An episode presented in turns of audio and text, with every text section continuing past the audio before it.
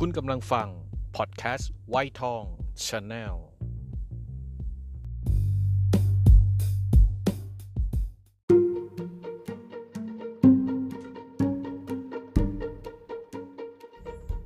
เกิดมาบนต้องบนที่มันต้องบนต้องบนต้องบนต้องบนไม่ได้ครับ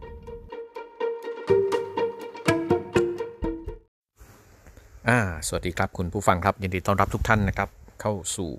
วัยทองชาแนลพอดแคสต์ประจำวันพฤหัสบดีที่ 17 มิถุนายน 2564 EP ที่ร้อยนิดๆแล้วครับจำ EP ไม่ได้เหมือนเดิมนะครับ วันนี้มาช้านิดนึงนะครับเนื่องจากว่าตั้งแต่เช้าละจนถึงตอนนี้เพิ่งจะได้มีโอกาสมานั่งแล้วก็มาทำพอดแคสต์นะครับ หลังจากที่พี่โจตามตั้งแต่เช้าละก็มาพูดคุยเรื่องนี้ดีกว่า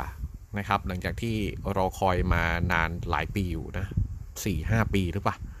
ข่าวนี้นานแล้วนะครับ เป็นเรื่องของเขาเรียกว่าคุณลุงวิศวะ อายุ 50 กว่า ลุงวิศวะ ประมาณนี้แหละนะครับ อ่า ก็อันนี้อ่านตามข่าวเลยนะ สารดีกา สารดีกาคือสารชั้นต้น สารอุทธรสารดีกานี่สารที่ 3 ละ โอเค มาถึงสารสุดท้ายละ การพิพากษาทั้งศาลก็จะมีสารชั้นต้น แล้วถ้าเกิดยังไม่ยังไม่ยอมความกัน คิดว่าน่าจะน่าจะไม่ฝ่ายใดฝ่ายหนึ่งนะครับ ฝ่ายชนะฝ่ายแพ้ ก็สามารถที่จะอุทธรณ์พอหลังจากอุทธรณ์ก็ยังถ้ายังไม่พอใจก็ไปถึงศาลฎีกา ซึ่งเป็นศาลสุดท้ายละหลบจบจากฎีกาแล้วเนี่ยไม่ไม่สามารถจะเปลี่ยนไม่สามารถไปศาลไหนได้แล้วนะ ต้องยอมรับเมื่อจะออกมายังไง ซึ่งแต่ละศาลก็มีสิทธิ์ที่จะพิพากษาไม่เหมือนกับศาลก่อนหน้านี้นะครับ เช่น คดีนี้เป็นต้นนะครับ ก็ศาลฎีกาแก้ไขโทษลุงวิศวะนะครับ เป็นจำคุก 3 ปี 4 เดือน แต่โทษจำคุกเนี่ยให้เป็นการรอลงโทษรอลงอาญา 3 ปีนะครับมาในเนื้อข่าวเลยดีกว่าเดี๋ยวนะก่อนจะเนื้อข่าวเดี๋ยวหาตรงนี้ก่อน หา หาเหตุการณ์อะ เล่าเหตุการณ์อ่านเลยดีกว่าเพราะจะหาเหตุการณ์ตอนนั้น คือจากความรู้สึกของลุงหมูเองเนี่ยก็มีความรู้สึกว่าเอาเอาพูดถึงความรู้สึกก่อนนะ ถามว่าลุงวิศวะผิดไหมก็ผิด แต่แต่น่าจะไม่ตั้งใจอ่าตั้งแต่รู้ข่าวตอนนู้นอ่าเดี๋ยวฟังไปพร้อม ๆ กันดีกว่านะครับศาลฎีกาอ่านคำพิพากษารับหลังคำว่ารับหลังก็คือว่าเอ่อน่าจะไม่โจทย์ก็จำเลยไม่อยู่อะ ไม่ได้มาฟังนะครับ พิพากษาแก้โทษลุงวิศวะจำคุก 3 ปี 4 เดือน ให้รอการลงโทษไว้ 3 ปี แล้วก็มีการคุมความประพฤติไว้ 2 ปี รายงานตัวต่อพนักงานคุมประพฤติทุก 3 เดือน ก็ไม่จำเป็นต้องไปจำคุก แต่ว่าก็ไปไหนไม่ได้เพราะทุก 3 เดือนต้องรายงานตัวนะครับ ในกรณีเมื่อวันที่เมื่อเวลา 10นาฬิกา30 นาทีของวันที่ 12 พฤษภาคม2564 ที่ผ่านมา เอ๊ะมันก็เดือนกว่าแล้วเนาะ ที่ศาลจังหวัดชนบุรีครับศาลได้นัดอ่านคำพิพากษาในชั้นฎีกาแล้วนะฮะอย่างที่บอกฎีกา คดีที่นายสุเทพโภชนะสมบูรณ์นะครับอายุ 56 ปี วิศวกรบริษัทบริษัทแห่งหนึ่งแล้วกัน เป็นจำเลยในความผิดฐานพกพาอาวุธปืน ไปในที่สาธารณะโดยไม่มีเหตุอันควรพี่โจฟังไว้นะ พกปืนอยู่เนี่ยนะครับและความผิดฐานฆ่าผู้อื่นโดยเจตนา อันนี้คืออตำรวจแล้วก็อายการนะครับ หรือโจทย์เนี่ยเขาฟ้องมาว่าฆ่าผู้อื่นโดยเจตนา ซึ่งโทษรุนแรงนะครับฆ่าผู้อื่นโดยเจตนานี้โทษไม่จำคุกตลอดชีวิตก็ประหารชีวิตนะครับอะต่อโดยก่อเหตุยิงนายนวพลผึ่งผายหรือว่าปอนนะครับ อายุ 17 ในตอนนั้นนะครับ จากเหตุวิวาทเรื่องที่จอดรถเหตุเกิดใกล้ตลาดอ่างศิลาจังหวัดชนบุรี เมื่อค่ำวันที่ 4 กุมภาพันธ์2560 อ่าก็ 4 ปีละโอเค ซึ่งคดีนี้นะครับศาลอุทธรศาลก่อนหน้านี้นะครับ พิพากษาว่าจำเลยมีความผิดฐานฆ่าผู้อื่น โดยเจตนา ให้จำคุก 15 ปี แต่ว่าลดโทษให้ 1 ใน 3 ก็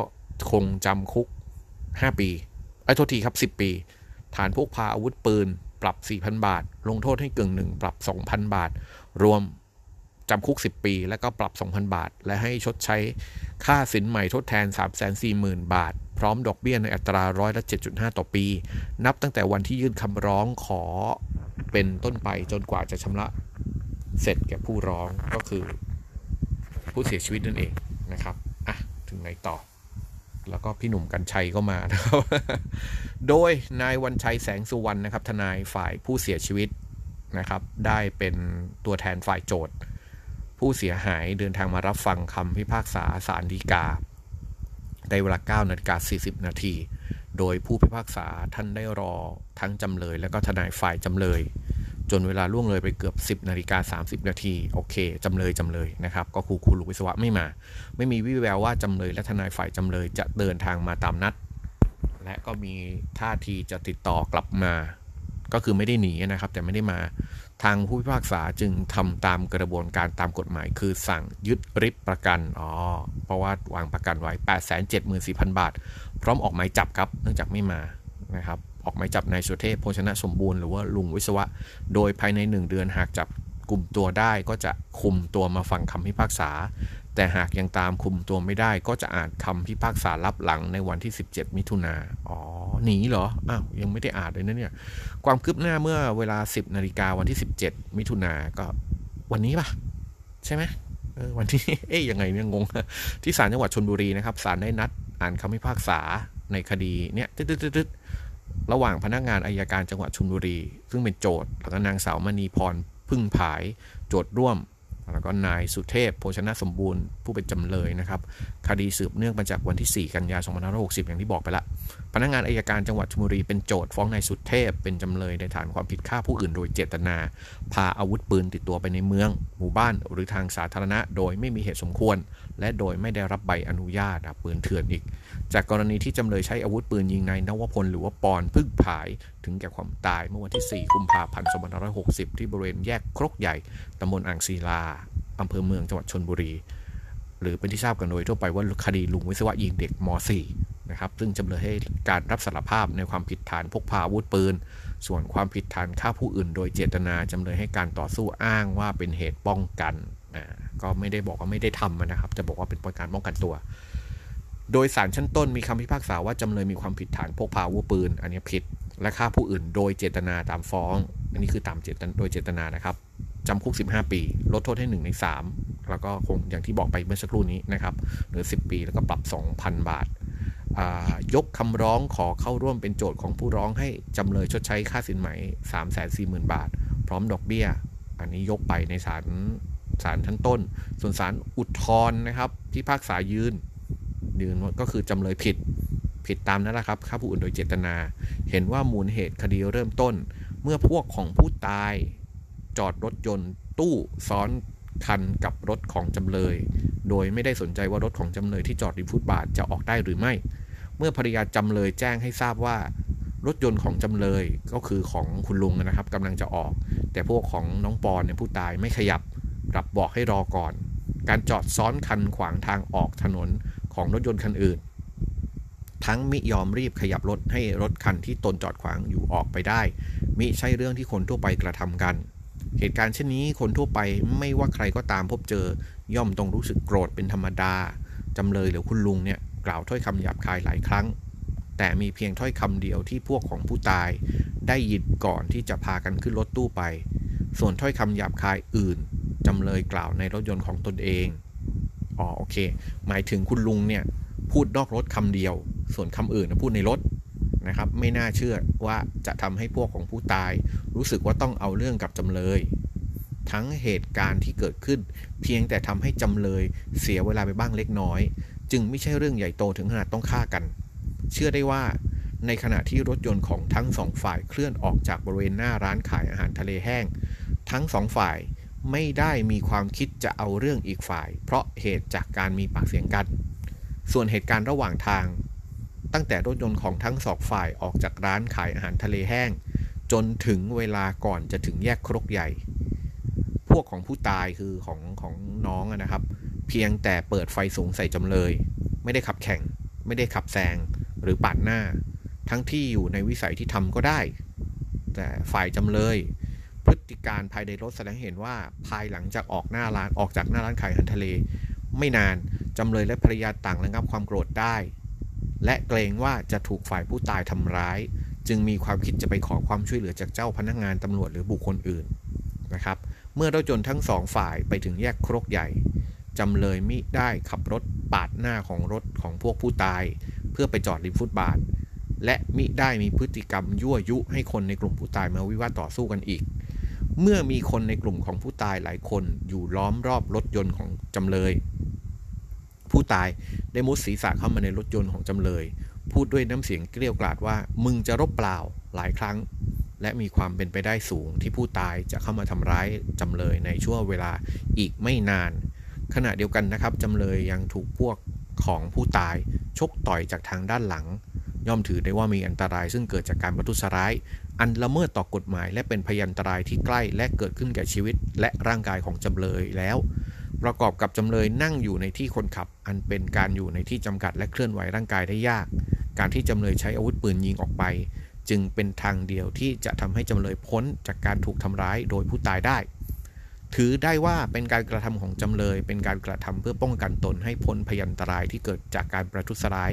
อันละเมิดต่อกฎหมาย และเป็นพยันตรายที่ใกล้จะถึง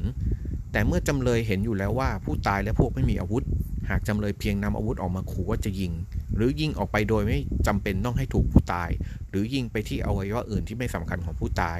ก็ย่อมเพียงพอที่จะยับ ที่จะยับยั้งมิให้ผู้ตายและพวกเข้ามาทำร้ายได้แล้ว แต่จำเลยกลับใช้อาวุธที่หน้ายิงที่หน้าอกซ้ายของผู้ตาย แม้ยิงเพียงนัดเดียวก็ไม่เป็นการได้สัดส่วนกับพยันตรายที่เกิดขึ้น หรือพยันตราย หรืออาจเกิดขึ้นจากการกระทำของจำเลย จึงเป็นความผิดฐานฆ่าผู้อื่น โดยป้องกันเกินสมแก่เหตุ ไม่ปรากฏว่าจำเลยเคยต้องโทษจำคุกมาก่อน เหตุคดีนี้เกิดจากฝ่ายผู้ตายจอดรถขวางทางรถยนต์ของจำเลย จนเหตุการณ์ลุกลามบานปลาย อันเป็นความผิดของฝ่ายผู้ตายด้วยส่วนหนึ่ง การรอการลงโทษให้แก่จำเลยน่าจะเป็นประโยชน์แก่จำเลย และสังคมส่วนรวม มากกว่าการลงโทษจำคุกไปเสียทีเดียวอานนี้ศาลก็พิพากษาไม่ได้ไม่ได้กฎหมายเป๊ะๆนะครับ พิพากษาแก้ว่า ให้แก้เป็นว่าฐานฆ่าคนฐานฆ่าผู้อื่นโดยป้องกันเกินสมเหตุสมควรแก่เหตุ ให้จำคุก 5 ปีครับ ลดโทษ 1 ใน 3 ให้จำคุก 3 ปี 4 เดือน เมื่อรวมกับโทษในฐานความผิดพกพาอาวุธปืน รวมจำคุก 3 ปี 4 เดือน ปรับ 2,000 บาท โทษจำคุกให้รอการลงโทษไว้ 3 ปี ควบคุมประพฤติ 2 ปี รายงานตัวต่อพนักงงานคุมประพฤติทุก 3 เดือน ให้จำเลยไปเข้ารับการฝึกอบรมที่เกี่ยวกับการระงับควบคุมอารมณ์ ที่เกิดจากการใช้รถใช้ถนน และทำกิจกรรมบริบริการสังคมหรือสาธารณประโยชน์ มีกำหนด 30 ชั่วโมง โดยทางฝ่ายทนายและมารดาของผู้ตายได้เปิดเผยหลังฟังคำพิพากษาว่า ก็ไม่มีอะไรแล้วมันนานมามากแล้ว ก็ยอมรับคำวินิจฉัยของศาลส่วนทางแพ่งก็เหมือนเดิม เขาต้องมาชดใช้ และในวันนี้คำพิพากษาก็เป็นไปตามที่ศาลท่านพิจารณา จำเลยไม่มาก็มีการปรับไปแล้ว ส่วนทางแพ่งก็รอดูว่าเขาจะมาชดใช้เมื่อไหร่ เพื่อให้เป็นเพื่อให้เป็นไปตามอำนาจศาลอะเรามาชยืดยาว คดีนี้เนี่ยมันอยู่ในความสนใจของของของลุงประมาณหนึ่งนะครับ เพราะว่ามันอาจจะเกิดกับเราก็ได้ด้วยด้วยวัยด้วยวิธีการหลาย ๆ อย่างแนวความคิด ก็แค่จะจะบอกลุงโจนะครับ หรือว่าหลาย ๆ คนที่ฟังตรงนี้ว่า เห็นไหมฮะจริง ๆ แล้วเนี่ยเหตุการณ์ถ้าเรานึกตามเนี่ย มันเหมือนกับเราจะถูกทำร้ายก่อนด้วยซ้ำไป แต่การการพกปืนไป แล้วก็ยิงสวนออกไป ซึ่งเอาจริง ๆ ก็มานั่งคิดนะครับ ถ้าไม่ได้พกปืนไปวันนั้นเนี่ย ฝ่ายเสียชีวิตน่าจะเป็นลุงหรือเปล่า เพราะน้องน้องเขาก็ดูท่าอารมณ์ร้ายอยู่ทีเดียว ก็ถ้าเป็นไปได้ก็ ใจเย็นๆนะครับ อย่ามีเรื่องตั้งแต่ต้น มันก็พูดยากนะครับ ถ้าเกิดมีรถมีคนมาจอดรถขวางทางเรา แล้วเราบอกให้เขาไปเขาไม่ไป แล้วก็คงจะโมโหอยู่ มันก็ต้องดูดูเหตุนะครับ ก็อุทาหรณ์แล้วกันครับ ส่วนทางออกจริง ๆ ก็ขึ้นอยู่กับวิจารณวิจารณญาณแล้วก็ประสบการณ์ของแต่ละคน ถ้าเรายังมีห่วงยังมีลูกเล็ก ยังมีภาระอยู่ ก็ใจเย็นๆแล้วกันครับ ดีกับโง่มันใกล้กันมากเลยนะฝากไว้ครับ ไปละ สวัสดีครับ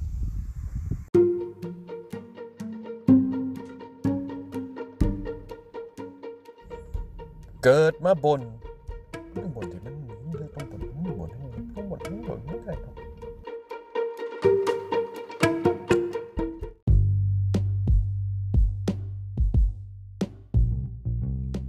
คุณกำลังฟัง พอดแคสต์ไวทองชาแนล